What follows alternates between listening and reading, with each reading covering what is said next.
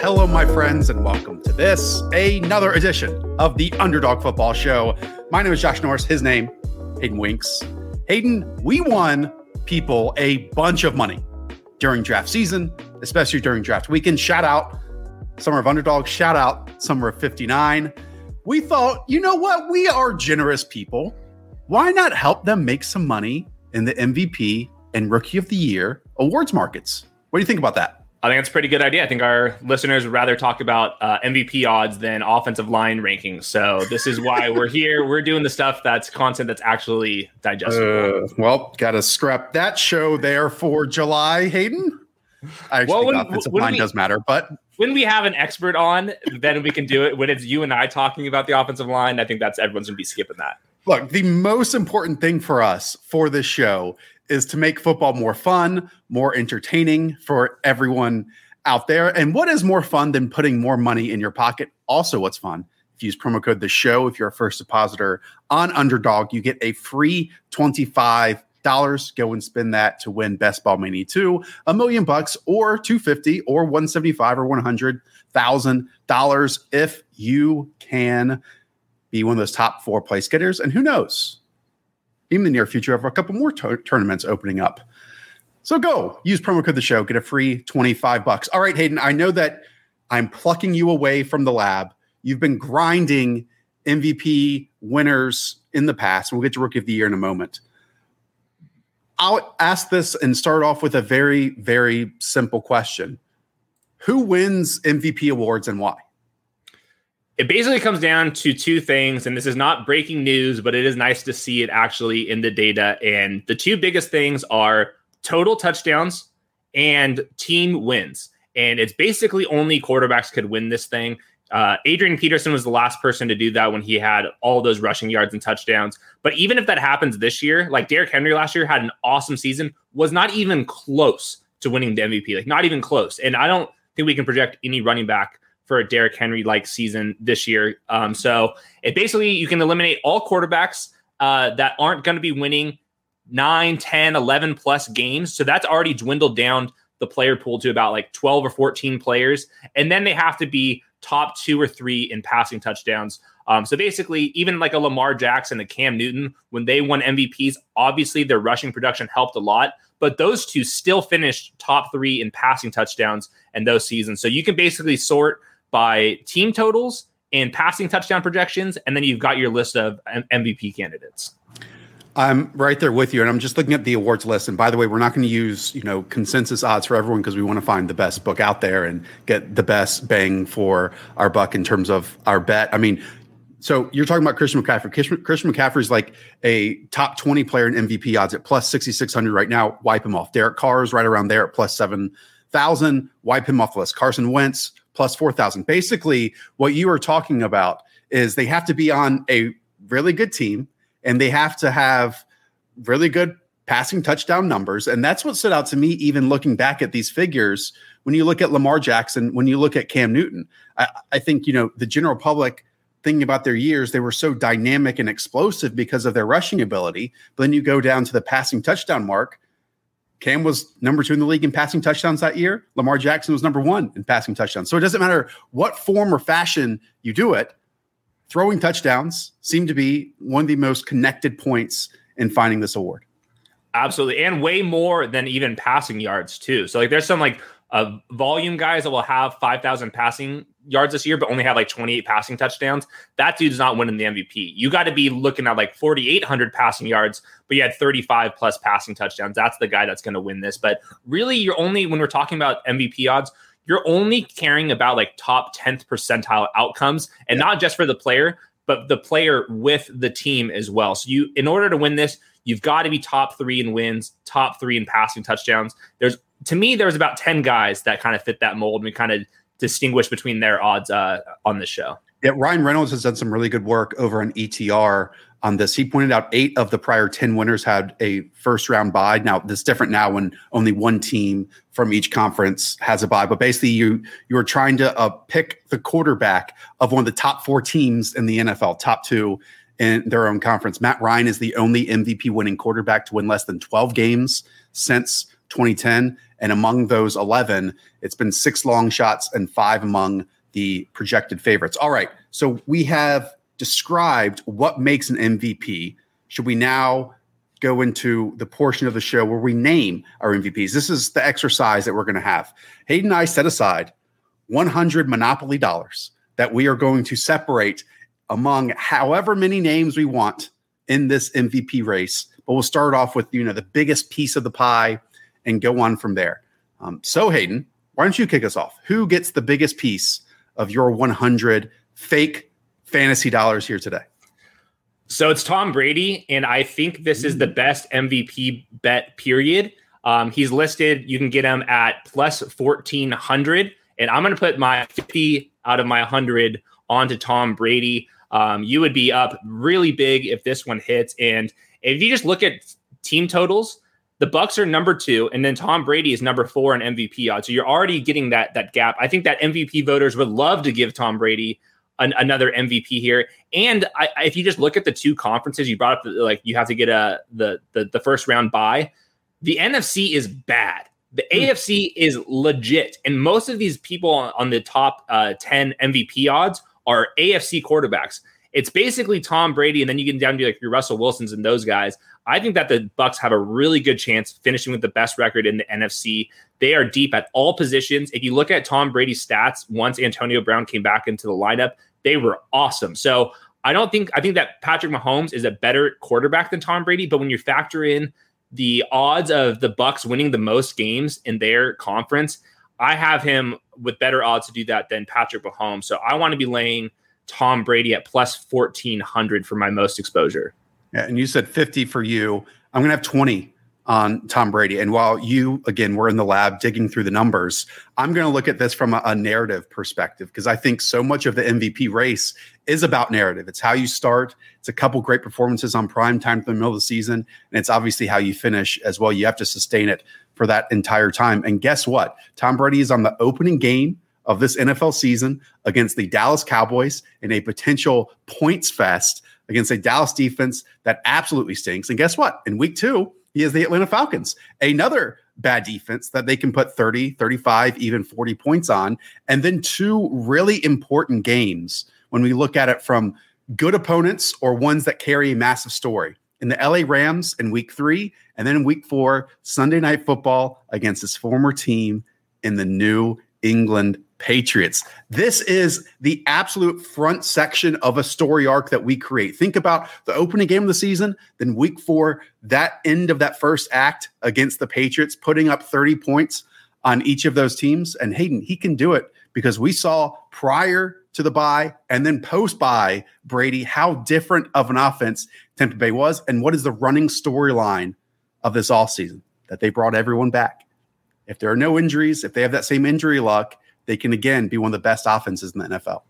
And I think they can afford to lose a couple of players to injury just because they're so deep at literally every single position. I think that they're clearly the best roster in football. And then Tom Brady, he didn't really look like he lost a step on his fastball or anything like that. I thought that he looked just totally fine. And I think like all of the like the further along we get into uh, medicine, like we're gonna see players play longer. Like this isn't the 1980s when everyone was eating like Fruit Loops all day long. Like Tom Brady hasn't had a carb and he only eats avocados all day. So I think that he's probably gonna last a little bit longer than these other guys. I'm expecting him to have at least one more good season in him. And before the bye, Brady was averaging basically 40 attempts per game, but that was only equating to about 275 yards and 2.3 passing touchdowns per contest. Again, after the bye in those final four weeks of the regular season, dropped about five or six pass attempts, 34 passing attempts, but had 333 yards per game and three touchdowns per contest. If we get that, again, I'm not expecting that for the entire season, but we start off with some really, really good narratives. And I'll throw one more at you, Hayden. How about one more Tom Give Brady narrative? What if it's a, it is his final season? What if it is his final season? And he says that as we go along, and they are just among the best, and like heading into the Super Bowl when they give out this award, he's like, you know what? This is the end of the line. If there ever is a tiebreaker with him versus someone else, that sets it over the edge for Brady that it could potentially be his final year. You're like that little nugget? I love it. I hope it happens. All right. So again, Hayden has 50. I have 20 on Brady at plus 1400. I'll give you who has my biggest share, and that is Matthew Stafford. 40 at plus 1800. Again, we'll go through the narrative, like go through the first four weeks of the NFL season. Start for the Bears on Sunday Night Football, then the Colts, then the Bucs in week three. Again, that contest with you know early season MVP conversation because Hayden, as much as we hate it, it starts early on the year. Brady versus Stafford there in week three, and then the Cardinals in in week four. You know, part of this is because one, Matthew Stafford has been a very productive player in his past, and also Sean McVay has generated a lot of production at the quarterback position despite lesser talents. I mean, Jared Goff had 32 touchdowns, which was sixth in the NFL in touchdowns in 2018 and fourth in yards that year. Okay. Sixth and fourth. And then in 2019, he was third in yards. So just think what he can do. And I keep bringing this up, but just think what he can do with a talent like Matthew Stafford, which I would argue in years, this is going to be the most complete wide receiver and pass catcher and skill position group that Matthew Stafford has played with. Definitely the Sean McVay bump. It's the play action bump in particular. Stafford has never used play action ever. He's always like bottom 10 in play action rate. And McVay and, and Jared Goff were top five every year. The Rams even have like three or four guys that are going to be rotating in for their number three receiver spot.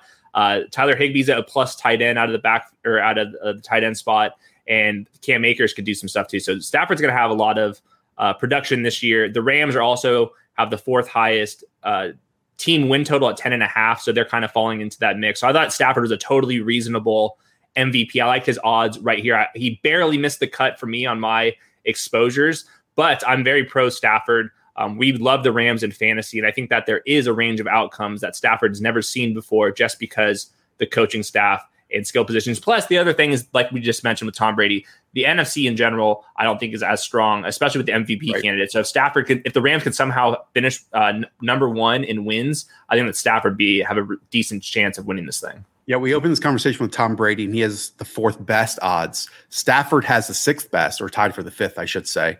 Um, again, you can find him out there. I think I had him at what? Yeah, plus 1800. But everyone above him it's somewhat of a known scenario. I mean, it's Mahomes, it's Rodgers, it's Allen, it's Brady, and it's Lamar Jackson. Stafford is the first one on this list that has some unknown elements to me. And the more we go on through this offseason, I'm leaning into the unknown because it makes all of us in the public try to make conclusions and be wrong on which side of the coin it can be on. We we can't truly expect one thing or another of, of how it gets to, how far it gets to. And so I'm I'm, I'm leaning into that here because I've already seen this coach, and it's going to be a new offensive coordinator, granted, on defense, but one where they have great defensive playmakers and absolutely there on offense. And it doesn't have to be Hayden. Like we've talked about how much of a detriment it'll be if offensive linemen get hurt with this Rams offense in the past. It's not going to be as significant if they lose one or two with Matthew Stafford as it is with Jared Goff because that guy has just battled pressure all during his career with the Lions. And also, we're talking about MVP odds. You're only caring about the top 10 percentile outcomes anyway. So even if the a quarter or if his offensive line gets hurt, well, we're only playing for the the 10% outcomes where right. his line stays completely healthy and everything just clicking for him. So like, that's the only th- only thing we're evaluating here. We don't really care about median or like 25th percentile outcomes. We're only shooting for for the stars here. All right. So 50% of Hayden's pie is still available. 60% of mine. Who has the next biggest share for you? So this is Patrick Mahomes, and like I don't need to spend too much time here. It's thirty dollars on Patrick Mahomes, so that means eighty percent of my uh, is just going to the Super Bowl teams last year: Tom Brady, Patrick Mahomes. I mean, the Chiefs have by far the highest win total at 12 and a half. I think that there's a higher percent chance than 17 percent of him winning this thing. And that's what his implied odds are. If you look at the Vegas, he's at plus 475. I'll throw $30 on that and be rooting for Patrick Mahomes. Trust me, guys, when you got a Patrick Mahomes ticket, it, that makes the entire season a lot of fun because when he's balling out, you feel like you got a chance there. And there's basically, unless he gets injured, there's no way that Patrick Mahomes isn't at least somewhat in the running here. And the last note I had on this is I think this is the best way to get exposure to Patrick Mahomes instead of best ball because Patrick Mahomes in the third round is pretty pricey. And instead of doing that, I'd rather him just bet on him winning the MVP because there's there's a lot of uh, scenarios where Patrick Mahomes and the Chiefs dominate and he wins the MVP, but he still doesn't pay off that third round price tag just because the rest of the position is so loaded when you get to like round six, seven, eight, nine, ten. Um, so I don't want to be drafting Patrick Mahomes in best ball. This is the way I can get some exposure to him because he's the best player in the league by far. Plus 475 are the best odds out there right now on Mahomes. I think we also kind of forget that he played injured at points of last season. Like for a pretty long stretch, he what dislocated his kneecap. Uh, big deal. yep. Big deal. And uh, sure, it's an offense that searched and searched and searched, as we keep talking about, for that extra piece to take them over the edge potentially this year. And they did not find it, but it doesn't necessarily matter. If all three of those phases, along with a much better offensive line, they put him behind as well. If all three phases of that offense and pillars stay healthy and maybe CEH takes another step, it absolutely adds up. I, there, there's not, again, like you said, not much else to say about Patrick Mahomes, but yeah, as we've talked about in previous shows, drafting the first quarterback off the board in best ball or fancy drafts might not be the plus EV, but rooting for Patrick Mahomes all season and rooting oh, for yeah. chaos and entertainment is very plus EV. So this is one way of doing that. All right. I got I got one more thing about this yeah. too. Is MVP odds are available for all like throughout the entire season. And as other quarterbacks get chopped off this list because they had slow starts and stuff, uh, you're going to see Patrick Mahomes odds probably get down to like plus 300 as the season goes. You're not going to see like Patrick Mahomes at like plus 800 most likely. You're going to see these quarterbacks that have like the fourth, fifth, sixth, seventh, eighth best uh, MVP odds. Those guys are going to get eliminated quick. And then all of a sudden, what happened last year? It was just Aaron Rodgers. It was just Patrick Mahomes. And when it was just those two guys, uh, Patrick Mahomes' number was usually under plus 475, which was what his opening was. So I think that if you want Patrick Mahomes exposure, you do it now and, instead of later in the season. Matthew in the chat, any concern if one of Tyreek or Kelce miss significant time? What depth options does Mahomes have to lean on to maintain his elite numbers? Yes, absolutely. But I also feel like we can say that with just about any offense in the league. And I would also yeah. say, as Hayden alluded to, we are trying to work towards the top you know outcome of each offense for every single one we're placing a bet on and if anyone quarterback that you want to lean on who loses his top tight end or loses his top wide receiver. It's the combination of of Patrick Mahomes and Andy Reid to figure something out for two or three weeks of the regular season. Yep, that this like the, that question is why I don't want to be drafting Patrick Mahomes in best ball in the third round because there's a lower range of outcomes that we're not accounting for. But in MVP odds, we don't care about those lower outcomes. We only care about the top ones. All right. As I mentioned, Matthew Stafford gets 40% of mine. Tom Brady gets 20%. I have the other 40 split into two. Uh, we'll do the one that I've talked about enough. I mean, Lamar Jackson. Lamar Jackson has won it. I'm giving him 20 at plus 1600. Again, MVP as a narrative. It starts off so kindly here for Patrick Mahomes. Opening week against the Las Vegas Raiders, then week two, Sunday night football matchup between the Kansas City Chiefs and Patrick Mahomes. We've had these times of these types of games in the past, haven't we? With like the Rams and the Chiefs, and we've seen just quote unquote offenses have changed football and and those types of outcomes. Well, maybe the Ravens go in there and just show that they are a much different team than they were in 2020 and they show it in week 2 of 2021 and then immediately following that game it's bookended by a cupcake in the Detroit Lions and then you get to week 4 and the Denver Broncos. I mean, we could have at that point, since so many people play fantasy football, shout out to all of you, we could have Lamar Jackson as the quarterback one through four weeks of the NFL season. And that narrative is already starting there for four games. So this is kind of the opposite of the Patrick Mahomes. I left Lamar Jackson off my list. He's like just missed it. I think that his his odds are very fair. Um, but I would rather draft Lamar Jackson in like the fifth round of fantasy in best ball and then not have the MVP tickets. Kind of the opposite was true for for Patrick Mahomes, especially because Lamar Jackson gets all this rushing production, and there's a there's a chance that uh, Lamar has a great rushing season again, and he throws 29 t- passing touchdowns, and then he barely misses the MVP, but he's still smashed in best ball. So uh, that's how I'm viewing it, like exposure both ways. But Lamar Jackson could easily win this MVP. Like there's no question right. about it. Rashod Bateman makes a huge deal. The offensive line could be better if they can stay healthy. And I, I think Lamar or Rashod Bateman makes Marquise Brown better. He makes Mark Andrews better. He makes Lamar Jackson better. I think that he was the missing ingredient here. Again, he won it in 2019. And then in 2020, we've talked about this on the quarterback ranking show. Like, what was the difference in Lamar's game last season? It really wasn't what he was being asked to do. I mean, he just he threw the ball about 25 times less last season, but it ended in 10 fewer passing touchdowns and three more interceptions and it's because he was just wor- worse in in clean pocket situations. So, we've talked about it a lot. The Rashod Bateman emergence into this offense, we think it's going to change it. Mark Andrews is just going to play better, hopefully, this season. It's a non COVID year, hopefully, throughout the league, depending on the vaccination rates for these teams. Um, and if that's the case, I mean, if there is one area where a quarterback can improve, it's in clean pocket situations where it's not the variance of pressure rates, right? And so we know Lamar is going to continue to get his rushing production because he is absolutely special in that area. And if he drifts close to, if not exactly like his 2019 clean pocket rates, you're going to have an MVP type season again. So, okay, you have one more, I'm assuming, an MVP. Yes, I got a couple. I got a couple. Oh, more. okay. Little, I, I, changed it up on you last second here. Uh, but before we get there, make sure you like the video, subscribe to the channel. If you're watching 20 minutes in, you probably are liking this video. So throw us a like, help us grow. Um, but with that, my next one, $15. So most of my leftovers is going to Justin Herbert at plus 2200. This is a range of outcomes play. And I think that there's two things that are missing from the Justin Herbert conversation. Number one, the Chargers' offensive line is improved in about three or four of the starting spots from last year, including getting Corey Linsley, who's going to help uh, uh, Justin Herbert in this new offense for at center.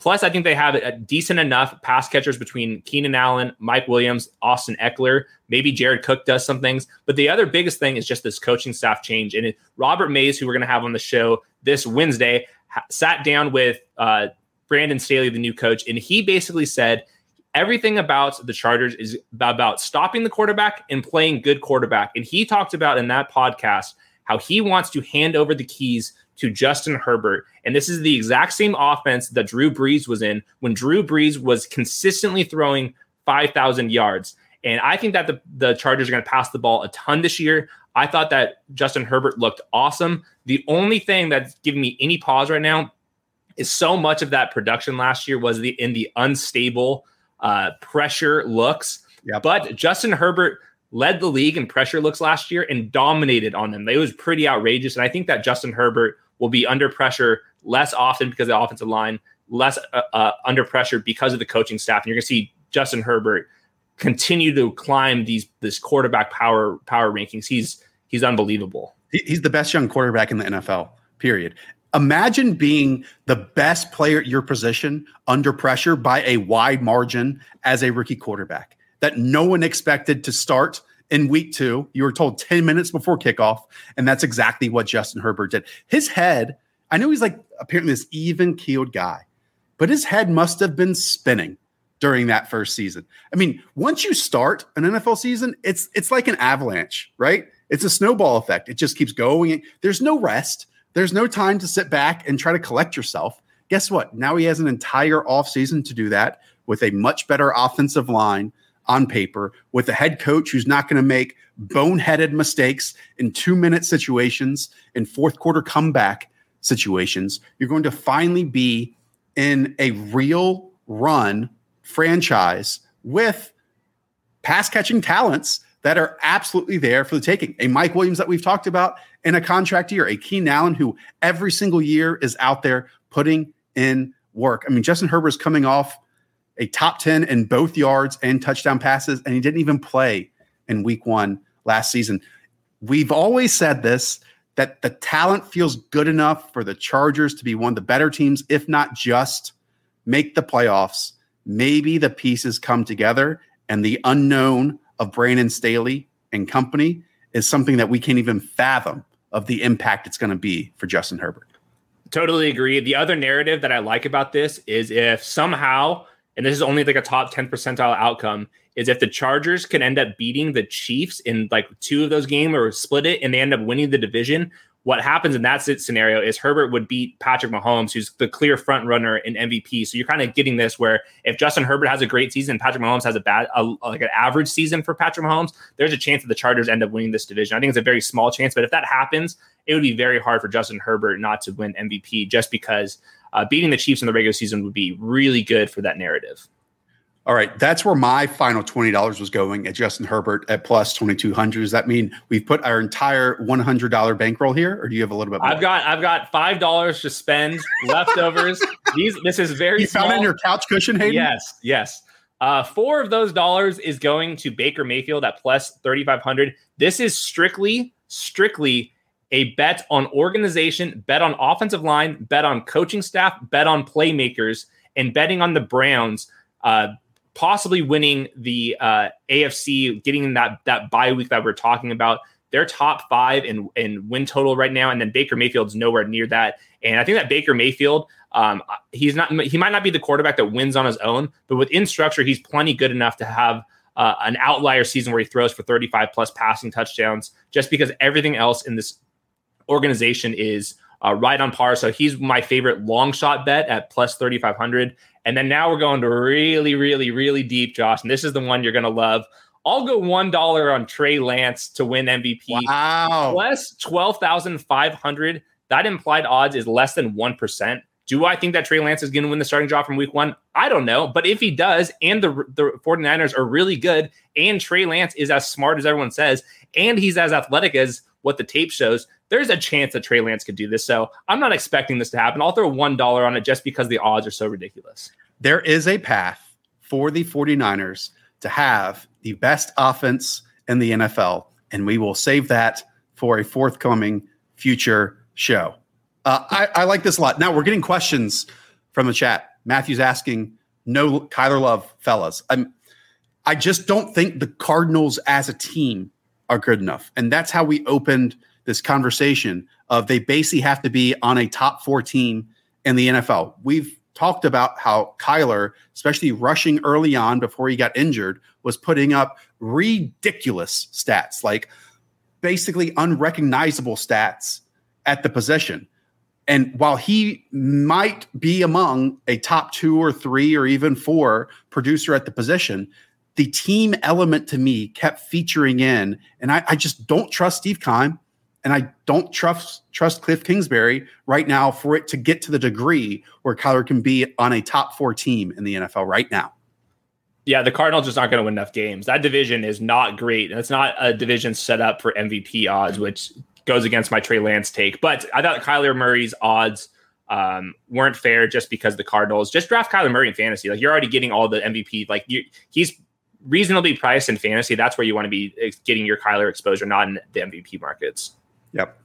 I like that a lot. All right. I don't think we have missed anyone else that people brought up. So, shall we move over to rookie of the year? Before we do that, I do want to remind everyone that best ball, specifically on underdog, is the best way to prepare for your season long leagues. If you play with college buddies, if you play at your office, there's no better research you can do than go enter a $3 draft on underdog, a $5, a $10, because it is the best competition you're going to face and money is always on the line. And the easiest way to do that get a free 25 bucks if you go and use promo code the show as a first time depositor there on underdog. On your app it's fantastic. On the desktop it's super sleek as well so go and try out best ball live drafts are going on right now get ahead of the game here in late june early july ahead of august all right so rookie of the year hayden is quite different than MVP. We focused a lot on best teams and narratives with MVPs. Here with Rookie of the Year, what are the differences that you found? Well, running backs win and uh, the Rookie of the Year more often than in, than they do for MVP, and wide receivers have actually won this too. It's still mostly a quarterback award, and I think like the longer that the NFL exists, the more quarterbacks will win this award. Especially this year when we have five quarterbacks that win in the first round five quarterbacks that are likely going to get five to, to 16 starts this year. So it's going to be harder for running backs to win this award. But basically, the biggest thing that comes comes uh, down to the rookie of the year is just playing time. It really is just playing time. It's not even about quarterback wins per se. The last two years, Justin Herbert, Kyler Murray, clearly the best rookie quarterbacks. They played the most. They didn't even win that many games. Uh, Justin Herbert had an awesome season. So, so did Kyler Murray. But it's not about wins. It's just about playing time. That includes the running backs. Uh, you're not going to see a, a, a, committee running back win this. It has to be a bell cow running back, or it has to be a quarterback that's going to play most of the season. These quarterbacks that play 10, 10 games, they just don't play enough to win this award. So right. really just kind of sort by playing time. And the, the, the tricky part about the playing time though is like we didn't think that Justin Herbert was going to get this playing time. Correct. You kind of have to still uh, prepare for like the top 10th percentile outcomes. But no quarterback that plays 10 games is going to win this award. Doesn't it stand out to you that we have never seen a rookie season like Justin Jefferson put out last year? And in this award, it didn't matter because Justin Herbert still won it despite that. Yep.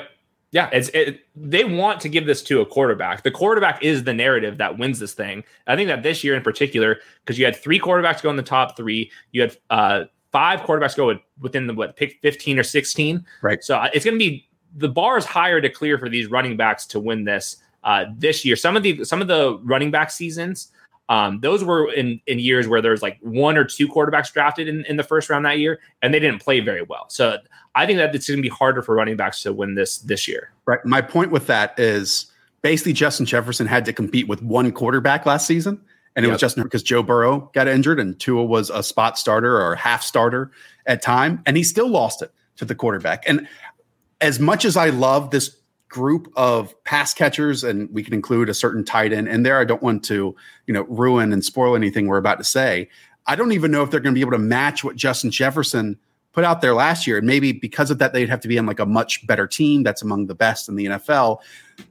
But they also have to compete with five potential quarterbacks this year, you know? So it was very difficult to me to move away from the quarterback position in this conversation. Do you want to lead off here or do you want me to? I mean, I guess my biggest piece of the pie is going to Trey Lance, who we just talked about. At plus 750, I'm giving him 30 here. And it's because that Kyle Shanahan believed in him enough and also believes in his offense and roster that he thinks it's a top five, top 10 roster in the NFL. I mean, when they lost the Super Bowl to the Chiefs, he absolutely inside that building believed they had the best roster in the NFL. And what was holding them back was the quarterback injuries and it was quarterback play when on the field. And the closer we get, I understand the narratives that can be pushed right now. And even Kyle pushed them prior and just after making that trade. While Jimmy gives us the best chance to win right now. What if he doesn't? What if he doesn't? And again, we are going for top performers once they hit the field. I think if even Trey Lance goes out there and only starts 12 or 13 or 14 games this season, he can still be among the best players at his position on one of the best teams. We know nothing about him. He hasn't played football basically for an entire year, but I'm trusting the organization and the evaluator, who's also the play caller at this point.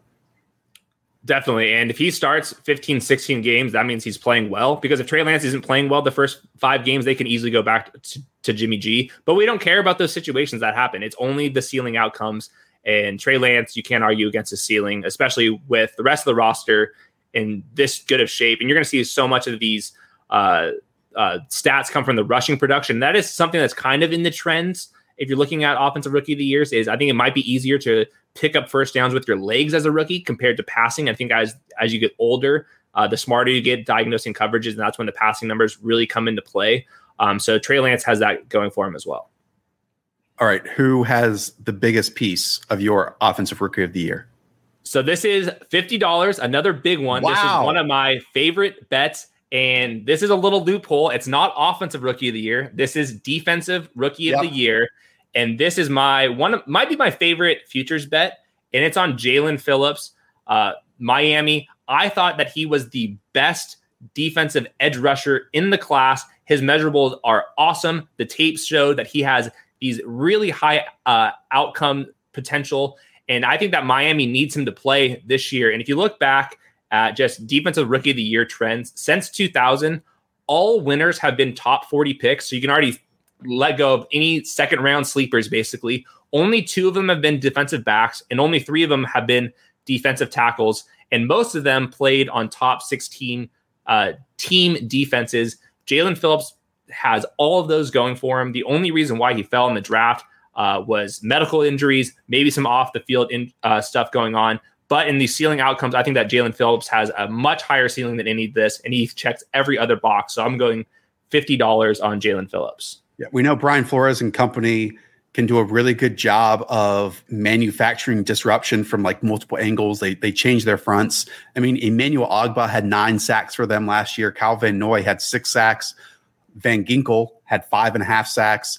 You look at their secondary, it's Byron Jones, it's Noah I, and hopefully we get Xavien Howard back, which I would expect that to happen. I mean, I, I think sitting out these mandatory OTAs is kind of like the last thing that these players can do to be like, hey, give me some money. Hayden is even looking at these thirst traps these prospects and players are, are putting out there.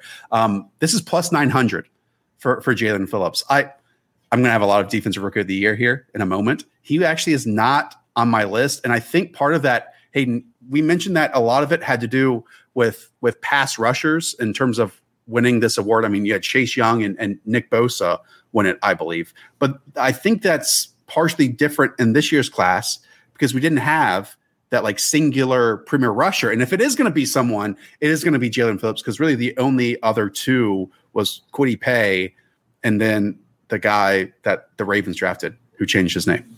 Uh, yes. So, um, I understand this. This would have been the next one on my list if I was going to bet a defensive rookie of the year, but I'm actually going to pass on Jaelan Phillips at plus 900. Well, I'll I'll buy you dinner when I win this thing. How about that? I will give you, and again, we're kind of just combining rookie of the years here. Uh, 30 on Jamin Davis, who was when this line opened at plus 1500. You can find the tweets that talk about that. Now he's down to plus 1100. Um, I mean, this is a super athlete running behind potentially the best defensive line in the NFL in Washington.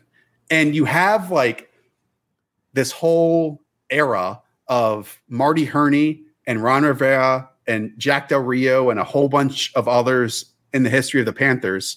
Well, what name pops up when you think of linebacker in the Panthers? Luke Kuechly.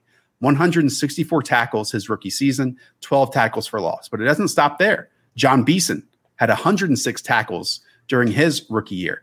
Freaking Jon Bostic had 118 tackles in this defense last year, six tackles for loss. I think most recently, Darius Leonard of the Colts won it for defensive rookie of the year. He had 161 tackles, seven sacks, two interceptions, four forced fumbles during that season. So, yes, there are absolutely some splash plays.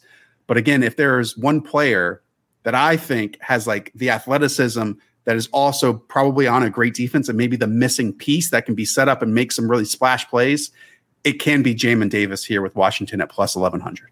He checked all the boxes, and he he's another great bet. It's linebackers and edge rushers when it comes to defensive rookie of the year, and I like when they're on better teams. You get that narrative. Oh, they won 12 games because like how many of these people picking uh, these players awards or actually watching uh, you know, linebacker, rookie linebacker, linebacker tape. Probably not too many of them. It's very easy to say, oh, the Dolphins had the fourth best defense, and Jaelan Phillips had eight sacks. That's the winner. And I think you can play the same game with with Davis as well. To me, I thought Phillips was the, the better player, had the the higher outcomes, uh, just because he is such a great athlete. And I think that he would have been a top ten pick uh, if everything else was worked out um, off the field. Um, so I, I think that he looks like he's going to play. It seems like the, the Dolphins like what they're seeing from him early on.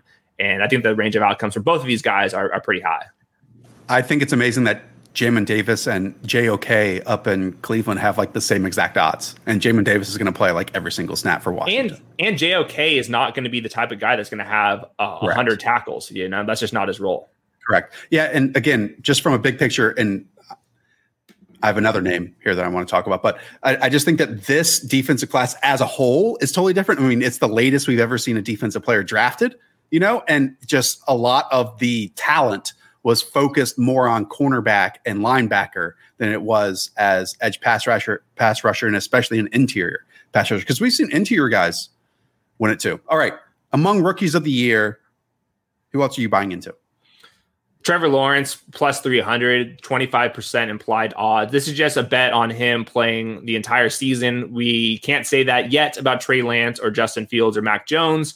Uh, we can't say that about Zach Wilson, but I just think that Trevor Lawrence is much better than Zach Wilson. I think you also get uh, the division being much easier for Trevor Lawrence. And um, I just think that he was just such a good prospect. And the AFC South is somewhat up for grabs. Obviously, the Julio trade makes that a little more difficult for him. But you can easily see the Jaguars go from one win to seven wins And if Trevor Lawrence plays all the games, you're going to get the the long blonde hair narrative going for him. And I think that he ultimately has clearly the best odds here. And I think that it's it, I think the odds are better than 25% that he wins this thing. Is already being the favorite for this award working against Trevor Lawrence? Because I think that's kind of different than Patrick Mahomes, who's on a good team, you know, being the favorite for this MVP award heading into the season. Because can Trevor Lawrence win this if, you know, the Jaguars win five of 17 games this year? I still think so. I mean, we looked at Kyler Murray won it, and he they only won five and a half games. They had like a tie in there, and uh, Justin Herbert won it with, with six. So obviously, there's more competition because there's so many quarterbacks that were drafted this year. So that makes it a little more difficult. But Zach Wilson could have a decent season, win four or five games only, and if the other guys don't play that much. Plus, I also think everyone's just so used to Trevor Lawrence balling out. I think that any tiebreaker, they would just go, okay, it had to be Trevor Lawrence. The Jaguars won one game last year. Look what he did, even if he only wins six, seven games this year. So among the rookie quarterbacks, Trevor Lawrence is plus 300. Justin Fields is plus 700. Trey Lance is plus 750. Zach Wilson is plus 800. Why not put a little 20 on Mac Jones at plus 1100? I mean, we talk about good situations on winning teams. There is a chance, and who knows how big of a chance, that Mac Jones just looks tremendously better than Cam Newton in camp to the point when the public knows it, inside that organization, they know it. Right now, the conversation is, oh, well, Cam is a starter. Absolutely. How dare you question this?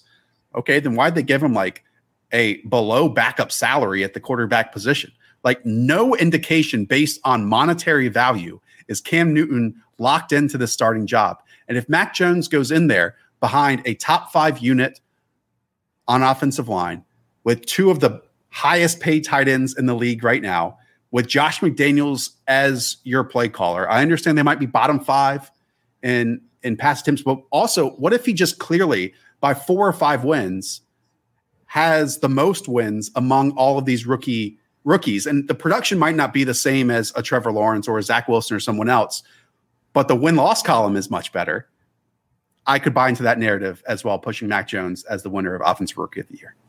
Mac Jones would be, would have been my next. I put ten dollars on Mac Jones. It's all the reasons you you laid out. I think that he has a uh, probably him and Trey Lance are the only two that have like a re- realistic shot of winning ten games this year as as a starter. Yep. And I think that Mac Jones, the setup is quietly pretty good. It's because of that offensive line. Obviously, the, the coaching staff is awesome too. And I also want to throw out there that Mac Jones was tech uh, just catching bullets left and right all the pre-draft process. Everyone thought he was absolute crap, and I thought that was not the case. I think in this offense in particular, he's not going to be asked to be the number one dude every single play and have to make all these incredible throws. It's going to be very dink and dunk.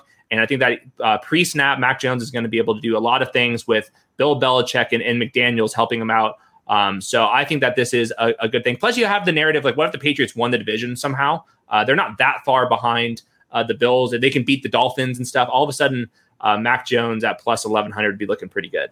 Yeah, all of the NFL outsiders that pointed Mac Jones to the San Francisco 49ers, I think has hurt his his reputation there, Hayden, because again, it locked people into this opinion of, oh, really? The 49ers traded all that to go and get, you know, a same old, same old pocket quarterback. When if you remove that false conclusion that people jump to, then you and you isolated Mac Jones, the player, you saw someone who could thrive in an offense like this, who is almost perfect for an offense that they can build for him. And because of that, it's it's kind of the same thing why if I'm really stretching for a quarterback three in best ball right now, you have to pay up for a lot of these, not much Zach Wilson, but a lot of these other rookie quarterbacks, sliding Mac Jones in there as like the value unknown rookie quarterback five on this list. Not the worst thing. All right. Any other names here on either rookie of the year side of the ball? Yeah, I've got I've got two more. I'll go quick. Uh, Ten dollars on Najee Harris at, at plus thirteen hundred. Najee Harris on some books is like priced at like plus six hundred. There's a book out there if you want to go find it um, at plus thirteen hundred on Najee Harris. Obviously, if you look at the running back, it's all about bell cow workload. We know Najee Harris has that bell cow role. Even if the offensive line is bad, he, if he touches the ball three hundred times, he's going to be somewhat in this conversation if none of the quarterbacks pop off. And then the other one, another running back, five dollars. Don't think it's going to happen plus 3,000. It's Trey Sermon. Uh, obviously, you would not you would have to have Trey Lance not be the quarterback, so this is, makes this much more complicated. But Trey Sermon, in my eyes, has a bell cow profile. We've seen what Alfred Morris does uh, in the Shanahan offense. If things really start to click, he's somebody that can have 250 touches. The 49ers play well. If Jimmy G and Trey Lance split starts the season, all of a sudden the, the 49ers won 11 games and Trey Sermon's balling out, this is how you can see it happening. So uh, it's a very much a long shot bet, but I think that Trey Sermon is good enough in the right offense to kind of see this puzzle uh, come together. Notable, depending on books, that Trey Sermon and Javonte Williams have the same odds at plus 3,000. Uh, among those other rookie running backs, Travis Etienne at plus 2,200. What, no love for Michael Carter at plus 6,600 there? Hayden Winks? No love? Anyway, I, I, said bell cow running backs. um, I do want to ask I mean, Kyle Pitts, we've talked a lot about him. We're going to draft a lot of Kyle Pitts and maybe the sweet spot of that position in fantasy drafts this year. He's out there at plus 1100. And the reason why I'm not loving is how we opened this conversation of what Justin Jefferson did last year in terms of set records at the position. And still, the only other quarterback he faced won the award. And in order for Kyle Pitts to have the greatest rookie season ever by a tight end of all time, it's Mike Ditka, who had 56 receptions for 1,076 yards and 12 touchdowns.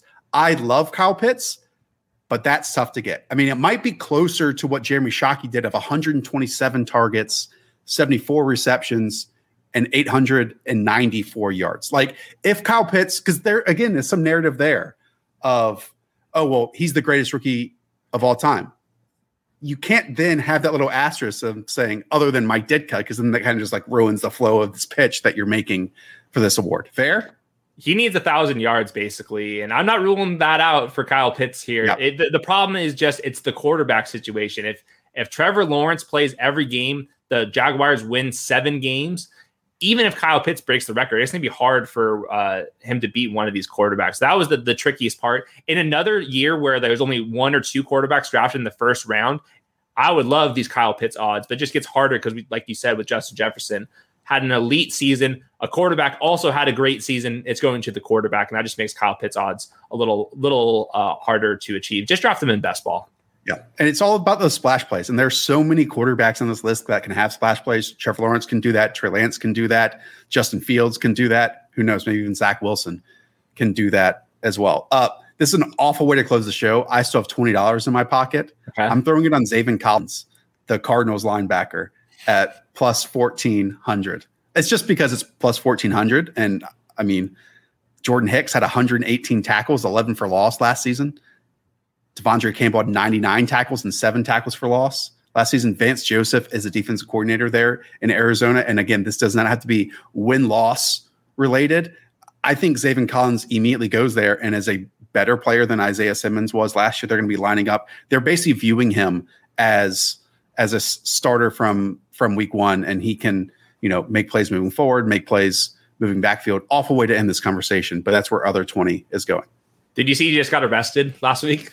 Did he really? Yeah, first like going to 75 in a 35 mile an hour zone. So, well, he uh, also said in his post draft call that he's ready to murder people on the field. So maybe this is uh, someone we should keep an eye on as we yes. move forward during yes. this during this offseason. Steve and his linebacker evaluations. Goodness gracious. Goodness gracious. Um, all right. I think we did it. I got one thing to promote. I did yeah, a starting lineups uh, depth chart kind of review looking at all the wide receivers and tight ends. That's on Underblog. It's like 5,000 words. It was not a short column. I think that everyone should go read it. I learned a lot about who the number threes are and how they're going to be used, which guys are going to be rotating in, which guys are actually like locked into a starting job. I think that uh, it's not going to help you win your leagues in like the first 10 rounds, but I think in best ball, rounds 15, 16, 17, 18, there's probably a couple nuggets in there that you'll you'll learn from. We have a great month ahead of July for the Underdog Football Show. Again, out there, if you are trying to prep for any season long league, I want to tell you that drafting is already started right now. You're just missing out. Go and enter $3, $5, whatever you want to on Underdog, free 25 bucks if you go and enter that. And it always helps if you leave a like and subscribe down below. And even if you write us a review on iTunes, that helps a ton. I can't wait for Wednesday's show with Robert Mays. We're basically going to draft our own seven on seven team. So quarterbacks, running backs, wide receivers, tight ends. Robert's going to be perfect for that conversation. We've previewed every single position for fantasy football. Go back and listen to those shows. We're going to have some really fun content ahead in July. So, for Hayden Winks, I am Josh Norris. Up the villa. Talk to y'all soon. See ya.